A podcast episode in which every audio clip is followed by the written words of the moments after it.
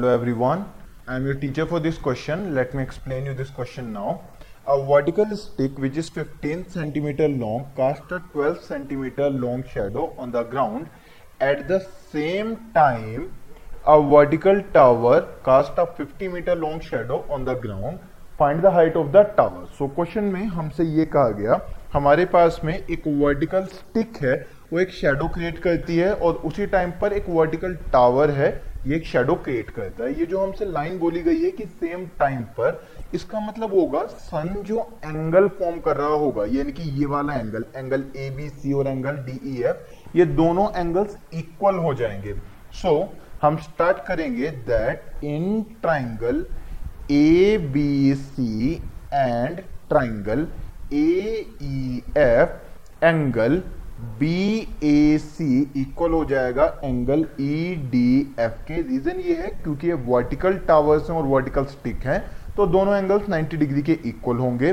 Then angle A B C की value equal हो जाएगी एंगल डी ई एफ़ के। एज आई सेड कि इस टाइम पर सन ने जो एलिवेशन बनाया होगा, जो एंगल बना रखा होगा दोनों के लिए, वो सेम होगा। तो रीजन हो जाएगा that angular elevation of the sun at the same time. Angular elevation of the sun at same time so अगर सेम टाइम पर सन की बात करते हैं तो सेम एंगल उसने दोनों के लिए फॉर्म कर रखा होगा। सो so, हम कह सकते हैं by angle angle similarity rule दोनों ट्राइंगल्स हमारे पास में सिमिलर हो जाएँगे।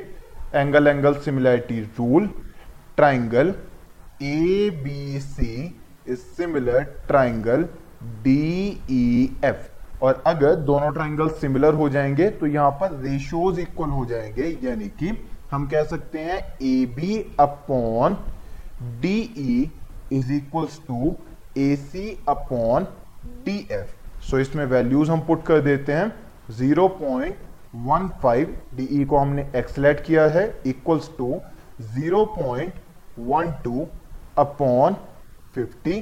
So cross multiply कर देंगे, इससे x की वैल्यू आ जाएगी 62.5 मीटर सो हम कह सकते हैं that height of tower is 62.5 meter I hope you understood the explanation thank you